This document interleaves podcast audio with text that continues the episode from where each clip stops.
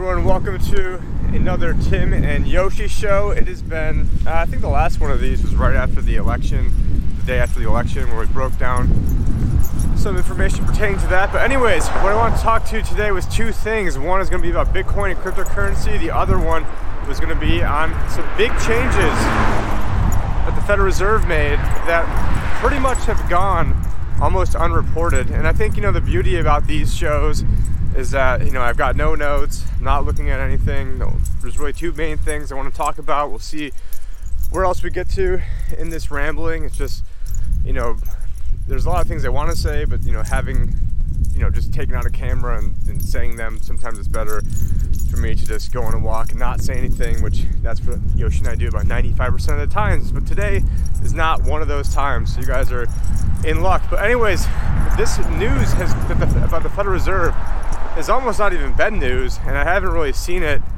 talked about pretty much anywhere, you know, unless you're going and like seeking this stuff out like I am, and maybe like some of you guys are. But the Fed, what happened is in March when everything was melting down, they uh, decided that they were going to, since they weren't allowed to buy corporate bonds, they created these special purpose vehicles or SPVs to basically create these shell companies, and then they borrowed money, and the, the Treasury basically lent these shell companies some money, and the Federal Reserve was having a, a, backstop running this whole thing. Actually, I guess you know the Treasury was the one that really had the backstop because if there's any losses, it would be the Treasury that would bear those losses, and uh, you know that was even in several documents, you know, stating that the Treasury was in a first loss position. I first brought that subject to Janet Yellen. We're up now, look what we have here out in the out in the wild. We have a mask, so you know, of the deadly coronavirus and the former coronavirus capital of the world over here in uh, you know the Maricopa County, Arizona, and outside of Phoenix. But yeah, getting back to the Federal Reserve. So what is going on now is that was, I believe it was the Senate and it was Senator uh, Toomey. They basically put handcuffs on the Fed and said, "Go underneath the little tunnel, guys." So hopefully you can still hear me. You probably won't be able to see me for like 10 seconds.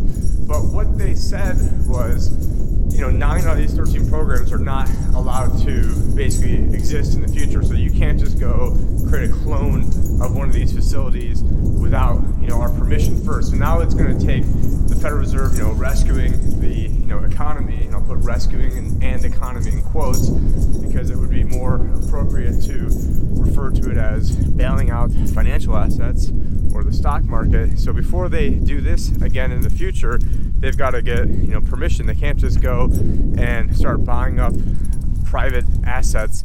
Now, I mean, it's basically debatable whether or not they're even allowed to buy government bonds. You know, somewhat debatable if they're even allowed to even technically exist, but they certainly weren't, you know, as part of their charter, allowed to go buy up, you know, individual corporate bonds. And so if you can have uh, you know an entity like the Fed that just makes up money on a keyboard that they never had to begin with, and then now they use that made up money to then buy a real asset, then now they own something that they got for nothing, and that we owe interest for our hard work, time, effort, and money to them, which then basically makes us nothing more than slaves to these central banks. And I'm not, yeah, actually using hyperbole with that. Yeah, Merry Christmas. And so, you know, getting back to the Federal Reserve, what they're doing with these new series of pro or lack of programs is that next time, you know, there's a big market calamity, the Fed's not going to be able to react in the same way they did. Now, I didn't think that they should have reacted in the way that they did anyways, so I'm not going to be crying over that. And but for everyone that you know sailed through 2020 and they you know maybe lost a bunch in, in March and then they got it all back, assuming they didn't sell, then uh, you know I mean assuming you were just like an S&P 500 fund or you're in you know one of the FANG stocks or a, or a MAGA stock, which would be Microsoft, Apple, Google, Amazon.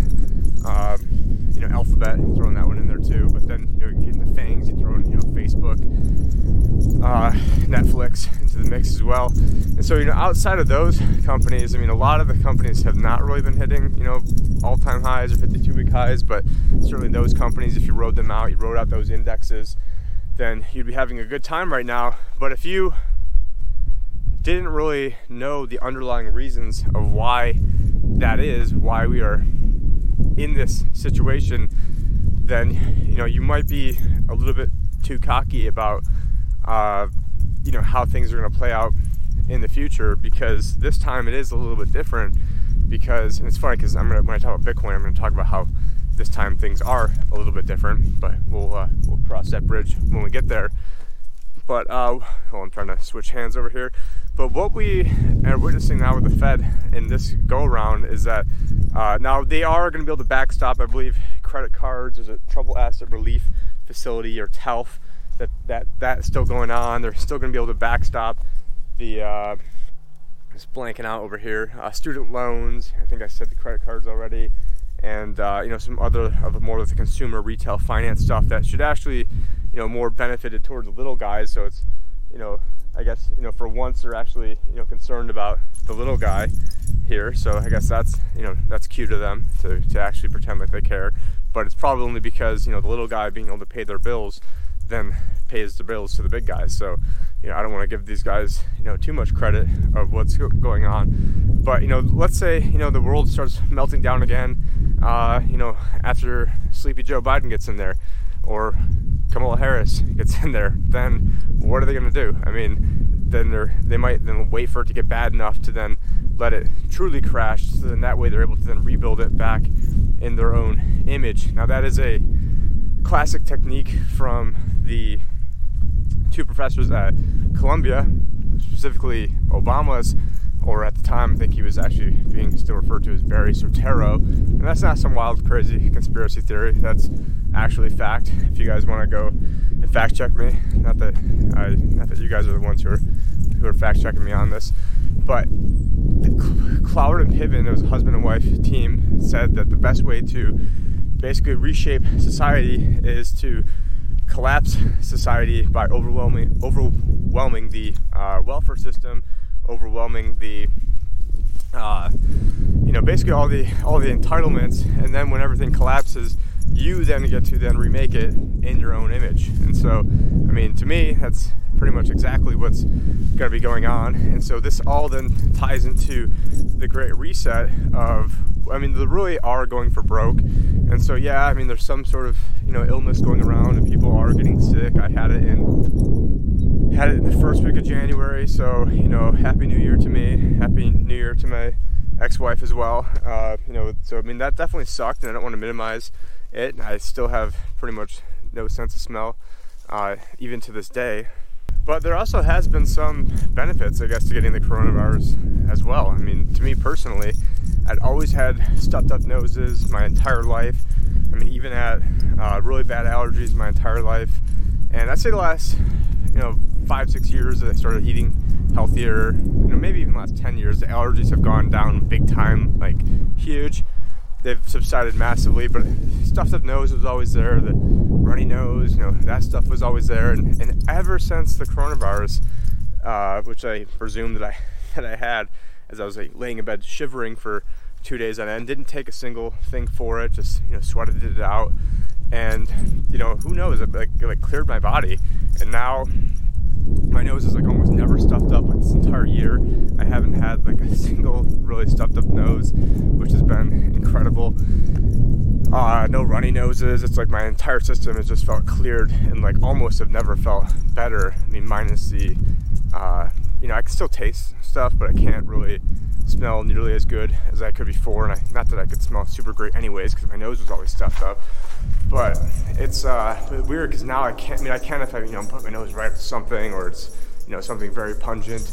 I can smell that. So you know, I don't want to say it's you know it's very weird how you know in some respects it's it's almost like I, I would take getting that again in order to have the benefit of now not having any more stuff that noses. Now I'm not saying that that's that was just me. I'm not saying that that's going to happen to you, and because I was in decent shape when all this. I mean, I was I was in really good shape when all this stuff happened. Had a weakened immune system at the time because of uh, you know New Year's Eve and having an open bar wedding till 3 a.m. All you can drink at a family wedding in New York. That yeah, and then getting on a plane put my, my immune system was down, especially coming from this beautiful, you know, 70 degree weather that we have over here to, you know, upstate New York was freezing. Uh, certainly, you know, I think that was the major catalyst, not, uh, you know, not not really anything else.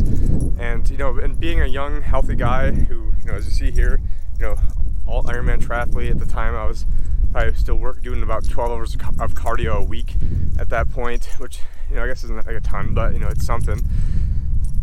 And so yeah, I mean it, it definitely kicked my ass a little bit, but you know it was really bad for two days, and then I felt really sore for about a month or two afterwards. Like my muscles felt really fatigued and really weak, and I definitely didn't have you know quite the same stamina that you know I usually have. And I mean, well, I usually have you know like amazing stamina. So uh, you know the fact that I was getting like winded just walking around was uh, you know pretty incredible. Because mean, you guys see me doing these videos when it's like 110 out and you know, I'm still not like out of breath or I'm still, you know, able to function. But, you know, getting back to the Federal Reserve, I mean, this go around, what's going to happen is uh, now I, I, do suspect that at some point the Senate and the, and the Congress will then, you know, cave and then allow these programs to happen, re uh, institute themselves.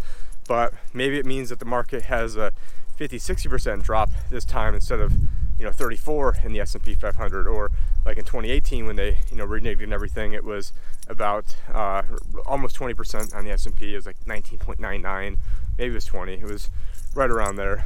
Um, but i don't expect you know the market crash to last long because i do expect them to come in and start buying up everything yet again because the entire world is basically built on a ponzi scheme on a derivative bubble house of cards foundation where I mean I touched on this earlier, but the in the first dollar that you put into the system is based on debt.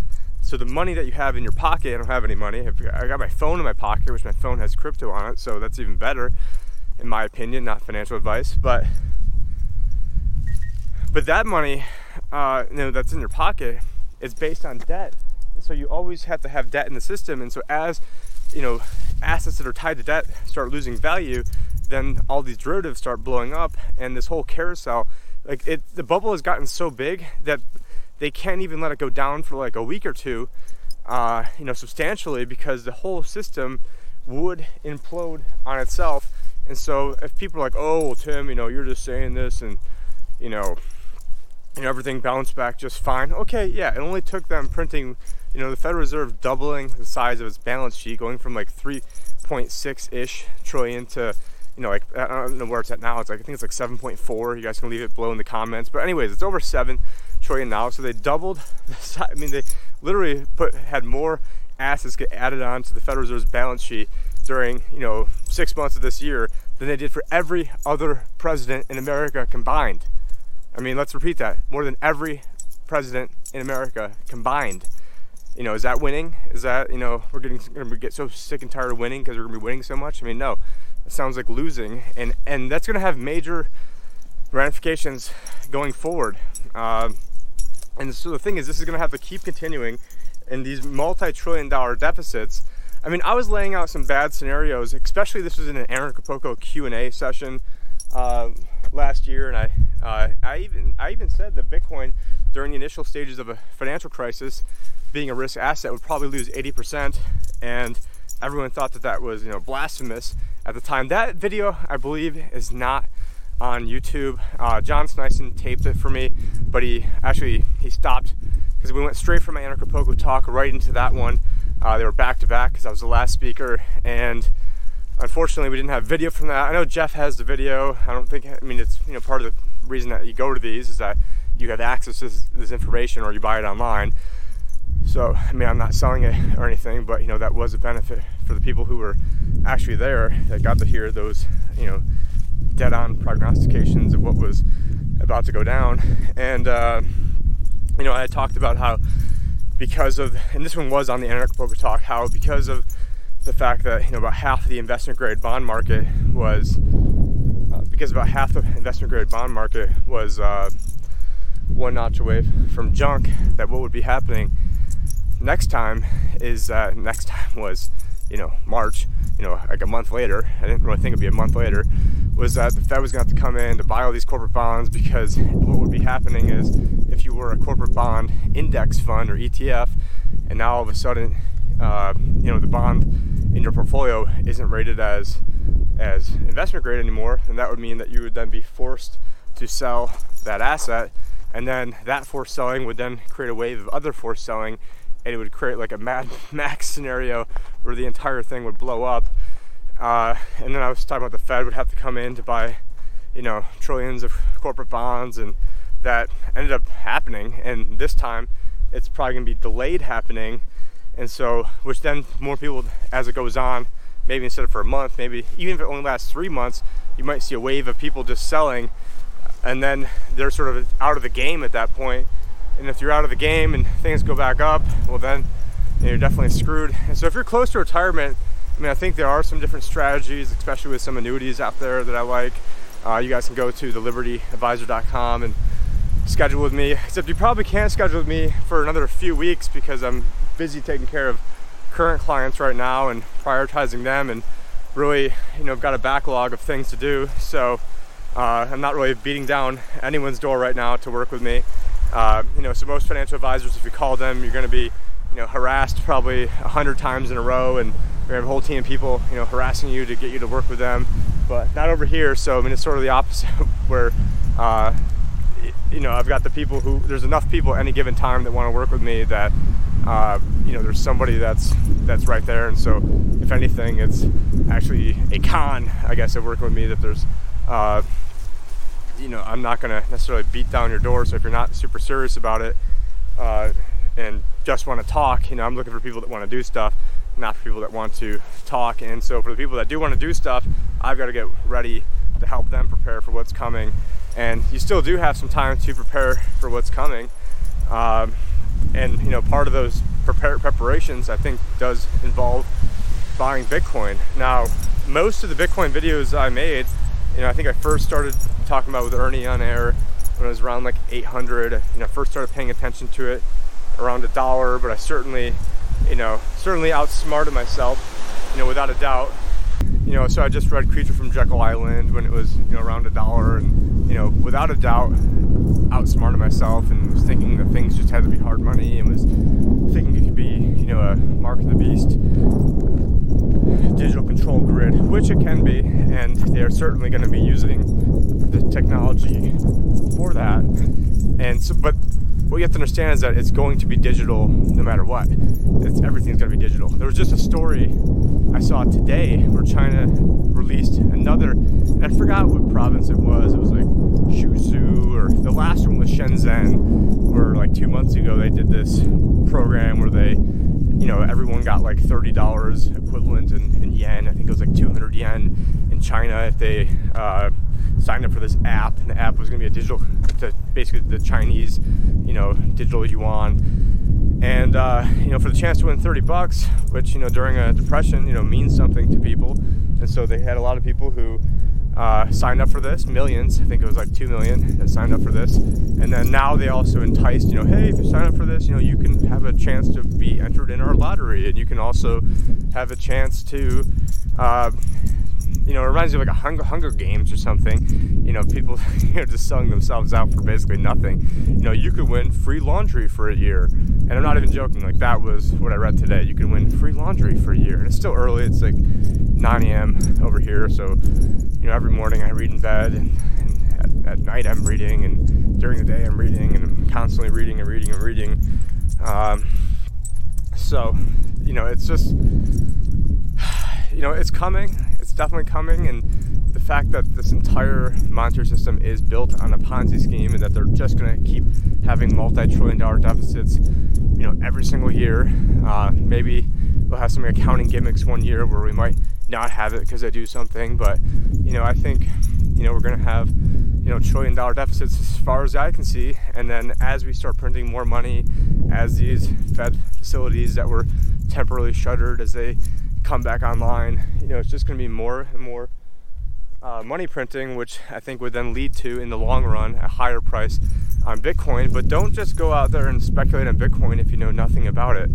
Uh, I haven't made it yet And at one point, I had links to other people's videos, and I had sort of created my own crypto course. But I'm gonna create like an actual proper one that's gonna be for sale because you know I go to parties and every five seconds someone's stopping me and asking me about cryptocurrency, and you know it, it's you know certainly something that I'm passionate about is you know helping free the world, but you know I see a lot of people that are more interested in, in the in basically making money than they are freeing the world, and you know and, and to have these conversations, you know I just can't have these conversations every two seconds for the rest of my life, and uh, I think what I'd like to do now is create a course and people can go through the course, learn how to store it, learn the philosophy of it. And a lot of this stuff you can actually find if you just go to my BitChute channel or go to the libertyadvisorshow.com. And then there is a link in there for BitChute. And then one of the sub uh, playlists in my BitChute is another channel called the Crypto Wealth Show where I don't know, probably had like 40, 50 episodes dedicated to crypto. I mean, I would definitely watch the first one on there to get like a lot of the you know, I, I, I, covered a lot of ground in that first one, and so I'd highly recommend you know watching that one or pretty much watching a lot of them just to you know have more understanding. You should learn how you want to you know store it. You know what a hardware wallet is. You know, don't leave your money on an exchange. Don't you know leave all your money you know on a phone that has some sort of two-factor authentication tied to your SMS text message because you can be SIM swapped. You know, don't fall for. And I get these like I'm getting multiple of these threats a week where people will say, "Hey, your Ledger device or your Trezor or your Exodus or your whatever has been hacked and you need to click on this link." Well, don't click on the link. It's a scam. You know, they're never gonna, and then they want you to give up your private keys. Uh, and there's other people who it's not really to any fault of their own besides fault to them, you know, keeping, you know, all their crypto on, on their phone or on the exchange. They get their SIM card swapped just had a good friend of mine last week who one of his friends who was new into crypto and you know had you know, I think a considerable amount of his savings were in crypto. Uh, you know, I don't think it was really it wasn't a guy that you know had a lot of means, uh, from what it sounded like, um, and the amount that they lost was a big deal for them. And so, if there's an amount that is a big deal for you, don't keep it on your phone. Deep, don't keep it on an exchange. And so, and then the other thing is maybe it's not a big deal to you now. Maybe you forget about it, and 10 years from now, your, you know, your thousand dollars is, you know, 500,000, and now that is a big deal. But then somebody stole it.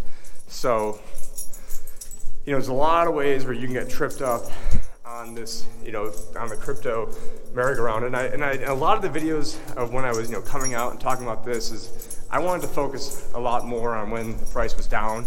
So, you know, I was out there as a financial advisor making videos when after Bitcoin had crashed in 2018 and talking about, you know, why I thought I was very bullish long term. And, you know, it's easy for all the Johnny come latelys to come in at, you know, 26,000 and tell you how you should buy and how, how you're going to be rich. But, you know, it, it is a fact that, you know, quite often Bitcoin does retrace, you know, two thirds from its high. So, AKA, you lose, you know, 66% of your money if you sell. But if your first inclination is isn't you know wanting to buy more, then basically I think you should be really taking a hard look at whether or not you should be in it in the first place. So Bitcoin ends up being down 80% and your inclination isn't like, oh crap, I wish I had more money to throw into this right now. If that's your inclination, then okay, well, then I think that's a good attitude to have. But if your inclination is, oh my god, it's going to go to zero and this was the worst decision ever, then you know I think you still then you aren't really ready for this. And it's because of those weak hands. Because every time you know, there's new people getting into this, and as there's new people, there's you know what are referred to as weak hands, and then those weak hands sell out to the stronger hands, who then you know come in and end up swooping it in. And and I'm not really one that really buys and trades, and and not really making tons of different trades, but you know what you should do, and you know, unfortunately, I wish, in hindsight, I wish I didn't do this. But you know, when I started getting into it, uh, you know, in 20 early 2017, I, I, basically knew everything about it before I got into it. Knew like what a Merkle tree root was, knew all the history, knew some of the players behind it, knew some of them personally. And that's when I made a move before it was in the media And then I saw all these people that knew nothing about it except for the fact that they get rich off of it. And a lot of people started trading all these different altcoins and or better known as shit coins and started losing all their money. And you know, and this is something else I guess I want to bring up. Uh, you know, Ripple has been in the news, and it seems like when people first learn about conspiracies, what they do is they, you know, maybe they learned about QAnon, and that that kind of woke them up. But you know, they didn't realize that QAnon was sort of a psyop. That sort of uh, is a psyop. I've been calling it as a psyop since day one because I've been deep in this, you know, conspiracy game for a long time now. Uh, you know, super well researched, and, and it's not even about time. It's like, what have you done in that time? And what I've done over that time is, you know, to catch up to me. You know, why don't you just, you know, research, you know, five six hours a day for a decade plus, and then come get back at me. But by then, I'm already, you know, done the same thing for another decade. So it's, and I've got a great memory too. So it's, you know, I'm not trying to say, you know, hey. And the thing is, the most important thing is just do your own research. And so a lot of people with Q, it was oh, look at this other guy who's doing all the research for us. So really, my involvement in all this was never really, you know, hey, look at me, and definitely trust everything I say. Uh, you know, don't trust anything anybody says. Uh, you know, all the time. You know, now someone like you know James Corbett and Dan Dicks and Richard Grove are you know three guys that are usually you know trust everything they say. You know, maybe Ernest Hancock, you know, throw him on that list as well. But even that, I mean, I'm gonna, you know, not just blindly trust everything they say. I'm gonna go look into things and research things. Whereas Q was like, you know, I'm the authority and we're the authority and don't ever really question this because, you know, we're the white hats and this is definitely true and legit. And so people that just got into the space were immediately getting psyoped into the wrong thing. And then people that just get into crypto, you know, find out about Ripple and like, oh my God, it's, you know, 30 cents I'm not sure what it is right now. It's something around there. And what if it got to be, you know, where Bitcoin's at? You know, we're gonna since we have we're able to buy so many more, we're gonna be super rich. Not realizing there's 100 billion Ripple, of which you know half of which are owned by the Ripple Corporation. Not to mention that you have 100 billion Ripple versus 21 million Bitcoin. So you know you're not comparing apples to apples. Uh, I made one video on Ripple before. It was only like three minutes long. Uh, then my feed cut out, and it ended with, you know, I hope if you're buying at this level, it was around three dollars and forty cents at the time. I hope you lose, you know, all your effing money. And that's what would have happened to you if you would have bought Ripple at that time. So, you know, I had, you know, a person that tried to basically sell her home and use her proceeds to put it into Ripple when it was at a level that you know probably a little bit higher than it is now, but you know wanted to do around 60 cents and basically had to get rid of her as a client because I'm like, listen, I can't have this on my conscience. Even if it was Bitcoin, I think you know for this person would have been a bad move. Uh, you know, just relative to you know what they had in assets versus the risk and understanding that they had in this asset. And so far, you know, it would have been a great move listening to me. Not that I'm always right, but um, but in this case, it was definitely the the good move, you know, for her would, would have not to be done that. But you know, you get into crypto or crypto, you find out about Ripple, and you and sort of like the same army of uh, you know people that are susceptible to QAnon. I feel like are the same people that are susceptible to Ripple. Now, there's some people that know this and are just in it to make you know a profit or in it to make a, a good trade, and that's one thing. That's fine. Uh, you know, if you're kind of dancing with the devil and sort of know, uh, you know, know what the deal is. But but then there's other people out there that just will hook, line, and sinker defend to the death Ripple. And I'm, you know, I'll just try to find that video that I made on it. I don't even think it's even on my YouTube. It was a Facebook Live, and then it was on like an old website that I was running. So I'm gonna have to go dig dig that one out of there.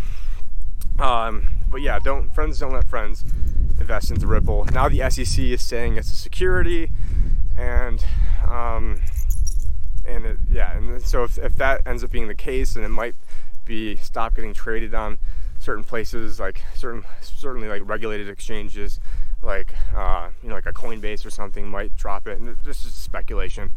Uh, I know the Crypto 10 Index Fund they recently dropped Ripple last week, but they were only around for like a week before it happened, so it wasn't like a huge deal for that one but it's uh but yeah and with bitcoin I mean, I'm, I'm, reluctant to say you know jumping in at an all-time high i mean probably what your best bet is to do let's say if you wanted to put 50000 in maybe you put 10 in and then over the course of the next year, you put in a little bit every month, or if it drops below 10,000, then you then get in more heavily. But you know, there, but if you're not careful, uh, you can lose it all. I mean, I know my friend's friend lost all of his a week ago. I mean, this is a real life case, and I you know explained to him you know what had happened, you know how it happened. He had been SIM card swap attacked, which is where somebody calls in you know AT&T or Verizon pretends to be you. They then get their the SIM card swapped over to their phone, and then when they hit a password reset, it goes to to your phone, but your phone is now their phone, and then they reset all of your stuff, and then now get access to your crypto exchanges. And thank you for playing. You just lost all of your Bitcoin and all of your crypto, and this stuff happens time and time again. Um, it's really unfortunate, and it's just you know people who get into things when they don't know you know not knowing costs money so not knowing how cryptocurrency markets work uh, you know cost you money and it can cost you time and i've spent a lot of time and years you know into this. And so you know having you know someone's insight like mine you know is something that is valuable from the mm-hmm. perspective of you have to know that these things do go down a lot and you have to know how to store them and you have to know how to you know how to you know play the game safely and you have to know how you know your errors can inherit them and you have to know things from a tax perspective and have to know things i mean there's a lot of things you know you have to know in this but you know if you just want to get your feet wet and start with you know 50 bucks you know okay if you lose 50 bucks you're probably to waste it on something stupid anyways. But you know and then if and then if your 50 bucks goes down to 25 okay well you only had 50 bucks at stake and if, and if that wasn't something that's for you, then it's better to you know start small and learn it, and then also you know also early on you know look at how to transfer it from one wallet to another wallet. They can both be your own wallets, or you know have a relative get out their wallet. And actually, right now with Bitcoin, the uh, the fees are very high to to send, so might not be the best case to do it right now.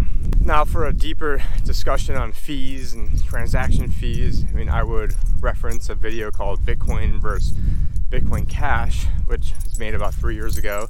Actually, almost exactly probably three years ago during the 2018, uh, 2017, late 2017 run up in December. So you can find that on my uh, crypto wealth show on BitChute. So just go to the libertyadvisorshow.com, look at the BitChute link, click on playlists, and you'll find those up there. Uh, but yeah, I mean, to send one of these altcoins might cost a penny or 10 cents or 20 cents or a fraction of a penny, but to send Bitcoin could be, you know, $5 or $12 to send. So you want to send somebody 10 bucks, you're not going to spend 10 bucks to go send them 10 bucks.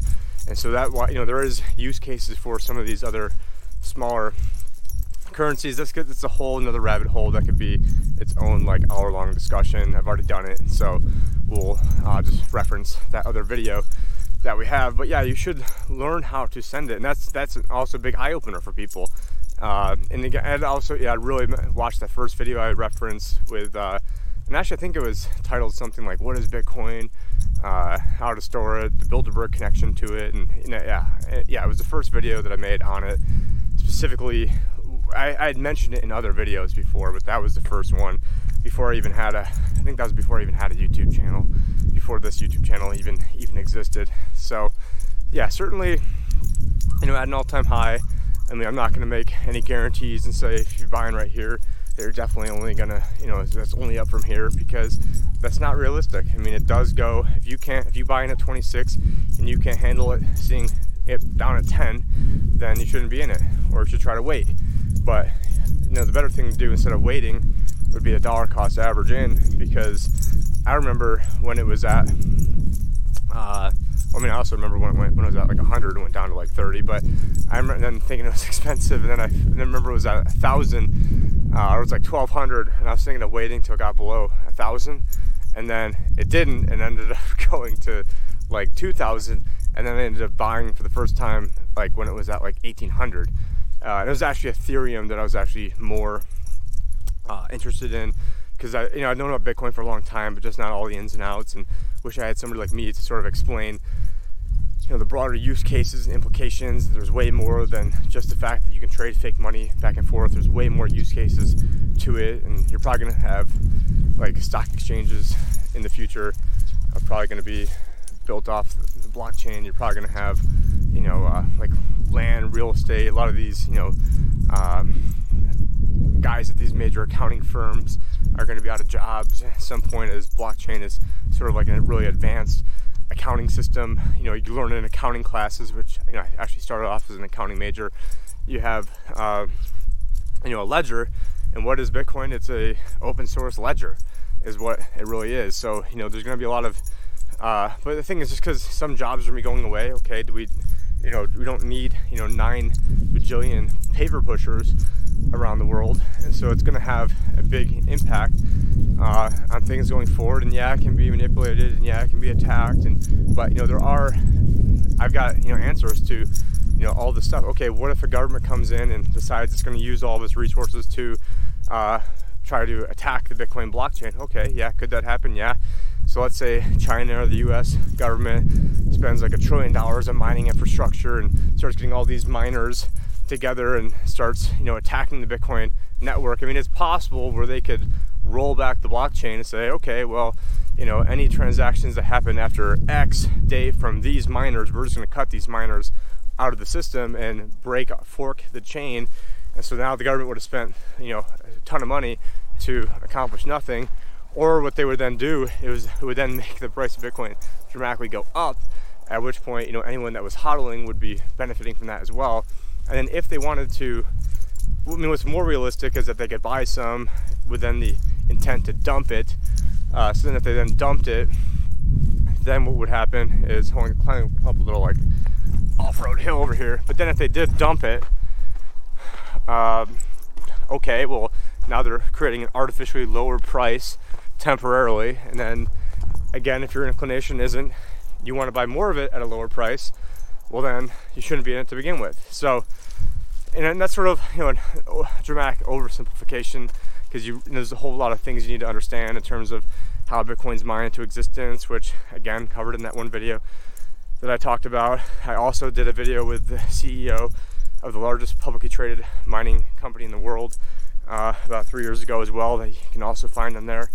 So you've got all these different aspects of cryptocurrency that you need to know about in order to have a full understanding. And I was skeptical for a long time. My uh, my skepticalness, uh, you know, cost me being retired right now because, uh, you know, I had overthought it and thought it was going to be a, a, digital control grid where they tracked, traced, and surveilled everything. And they are going to take that technology and then they're going to apply it to like the, the dollar we're going to have a digital dollar, which now they're calling it a CBDC, a central bank digital currency. All the major central banks are talking about this. That is going to be a thing. It's happening. Pretty much not going to be able to stop it. I mean, I'm trying to stop it by getting out this information, but you know, there's only you know, you know, a few people like me in the world, or I don't know if there's anybody exactly like me, but uh, and I don't say that as a good thing because I mean I wish there were more so that way I wouldn't have to be doing this. I mean, honestly, uh, know, it's not fun always being, you know, the bearer of some of this news. I mean, it's fun when, you know, you own Bitcoin and it's at, you know, 28,300. You know, that's fun, but, you know, I'm not planning on selling it now anyway, so it doesn't matter. And, and I'm fine if it goes back down to 10 or 13 because now I've got some more money to be able to buy more of it. I mean, that's so that's my attitude. And and if you're 65, you know, you might have a different strategy than if you're 25. And if you have, you know, guaranteed income coming in or you got cash flow coming in from real estate and you're all set there and you've got money to play with, you know, that's one thing versus you've got someone who has no extra money, you know, but that person can, even if you have no money, you have $25 that you're pissing away in Starbucks or doing something stupid with it. Uh, and honestly, you know, I'm fine giving this out as as this part out as financial advice. You know, if you got a thousand bucks, okay, well if you lose it all, okay, well you only had a thousand bucks. I mean, you know, you know, you're already screwed. Uh, and you're probably going to waste it on something stupid anyways. Now, I'm not. I don't think you should use it as your emergency reserves.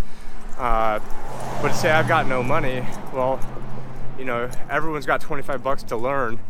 uh, you know how to do something. And so if you put you know 25 bucks in on Coinbase and you lose it, okay, you lost 25 bucks. Uh, and so you know everyone's at a different level of understanding. But what you shouldn't do is you shouldn't just say, oh, I know nothing about Bitcoin except you know sort of some young kids and some people that made a bunch of money and now I want to get into it because you know you don't know enough about it. You're gonna freak out. You're gonna sell at a bad time to do so, and you're gonna get wrecked. Uh, and then you know, and then you know the people that are complaining when it's you know low, because uh, so many people. Are, I remember like the first time was at eight thousand. Like, oh man, I wish it was. You know, if it was ever at three or four thousand again, I definitely, you know, I would, you know, you know, I'm so upset I didn't get in.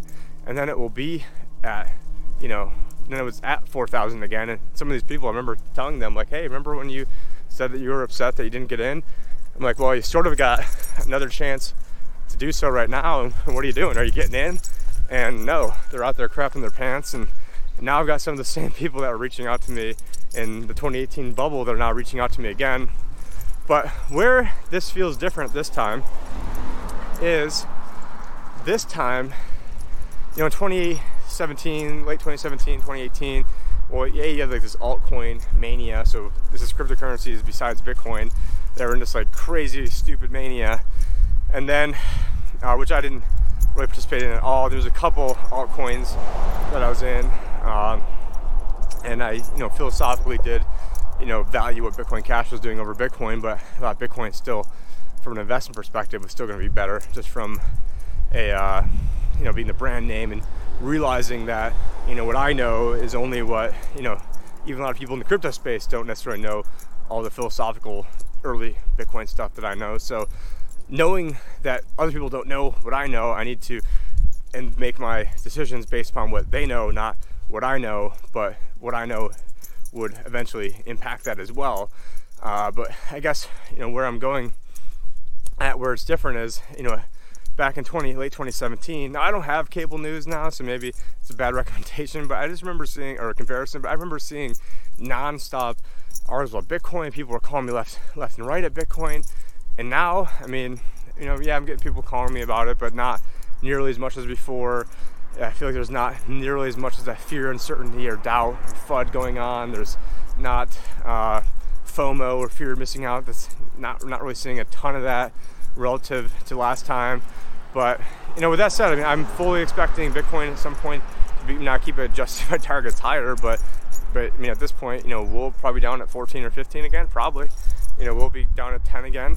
Uh, a month ago, I thought so, but now I, I don't really know if it will be. Uh, you know, but you know, very likely it could be, and sort of hope it is, uh, so that way I, I could pick up more of it. So I do feel it feels different because now you just have like a fraction of this institutional money getting into it. Because as an advisor, aside from buying, you know, a couple of the funds that are out there, which really isn't the best way to be holding on to it, you know, it's not that easy. And to put it into an IRA where you're holding the private keys is super time consuming, hard to scale out, hard to do. And I'm not really promoting that side of the business because I've got some guys now who I'm, who I'm bringing on right now as we speak uh, who are going through licensing who are going to be helping me out with that portion of the process. But uh, yeah, that is something we can do for you as well. And it's revamped the webpage, so thelibertyadvisor.com. You can find out more information on that. The site has been updated recently, so it looks a little bit snazzier now. Um, but yeah, I mean, you're sort of gonna have to get on like a little waiting list uh, to even uh, you know have us do that because we've got so many other things and other people that we're onto right now doing this sort of stuff. So, you know, that's one thing. Um, but yeah, the institutional money, just like a fraction of this money has found its way into Bitcoin. I mean, Bitcoin is well, like a half a trillion dollar market cap or something like that. And actually, I think that's I think that's the crypto space. I think Bitcoin was like 350 or who knows, somewhere around there, 400. Anyway, somewhere between 350 and 500 billion dollar market cap. And I guess you know it fluctuates so much, so much that by the time this comes out, which will be you know very very soon today, in hours. But uh, you know even that will be you know somewhat uh, old news by the time we get it. But yeah, just passed Visa's market cap. And so, you know, a lot of big things going on in the Bitcoin market. And I expect, you know, there's going to be more institutional money getting in here. I expect there's going to be more retail money getting in here, more people from oppressed countries getting in here and just, you know, we got half the world not even online right now. And as things like Starlink and other satellite systems bring internet to the entire world, and people are unbanked, I mean, maybe the first thing they do is they get a crypto wallet instead of getting a bank account because they can't even prove they exist, so they can't get a bank account. So, you know, I see this being, you know, easily catching up to silver someday in terms of market cap. You know, I see it, you know, someday probably getting, you know, maybe even parity with, um, parity with with gold, which was I, I'm not sure where gold's at. I think it's like a nine trillion dollar market cap or something like that. I'm not. Uh, I'm sort of just making that number up, but if you guys want to leave it below in the links, let me know. Uh, anyways, I mean, we're sitting, looking at you know 400 billion versus 9 trillion. It means it's got a lot of, but I think gold's going up too. So it could be two assets that are each worth like 100 trillion someday. I don't know. I mean, when you start printing money nilly willy, I mean, really, the sky's the limit in terms of what can go on. So, you know, invest in education, invest in knowledge, invest in, uh, you know, things that will go up in a inflationary times and some real assets that you know can't be confiscated from uh, you know inflation. Because the more money we print the I think the better the use case gets for Bitcoin. Not to say that every time money's printed it's automatically going to go up through the roof or anything but on a long enough time horizon you know I've been saying this now since you know early 2017 that on video on record putting myself out there uh, was willing to basically lose a highly lucrative job over uh, not shutting up about Bitcoin. That you know, I do think you guys should be looking into it. But anyways, that's it from Tim and Yoshi today. Almost done my walk. Got getting gonna getting some work done today on a Sunday. It was we're doing actually a little bit of work every single day um, because you know you can't have a strong 2021 unless you finish 2020 strong and a lot of things that I need to catch up on with a lot of people and so uh, that's what we're going to be doing today the rest of the week We've got Josh coming in here in a couple days from World Alternative Media coming to stay with me, so we'll have a lot of videos coming out. Uh, didn't have a lot of videos coming out in December. A lot of it were older videos, but they were important. So with that video with Tina Marie that we just did, highly recommend you guys checking that one out because her best friend was uh, more than likely murdered. And so, you know, and I got the very first interview in the world with her best friend. So make sure you definitely check that out. And then, uh, you know, I can, I can just, yeah, just drawing blanks. Jekyll Island Club video uh, that's where the Federal Reserve was created, and I you know showed exactly where the Federal Reserve was, uh, where the plan was hatched. Did a little short travel documentary on that one, then also did one on the Georgia Guidestones. So if you guys don't know about that, you definitely want to check that out. And you can do so now at the libertyadvisorshow.com, which has uh, been all updated. There's still, you know, obviously we still got room to go to, to improve things, but it does look a lot better than it did before. And thank you to everyone that's been helping me out on that website. Anyways, hope you guys had a Merry Christmas and talk to you later. Take care.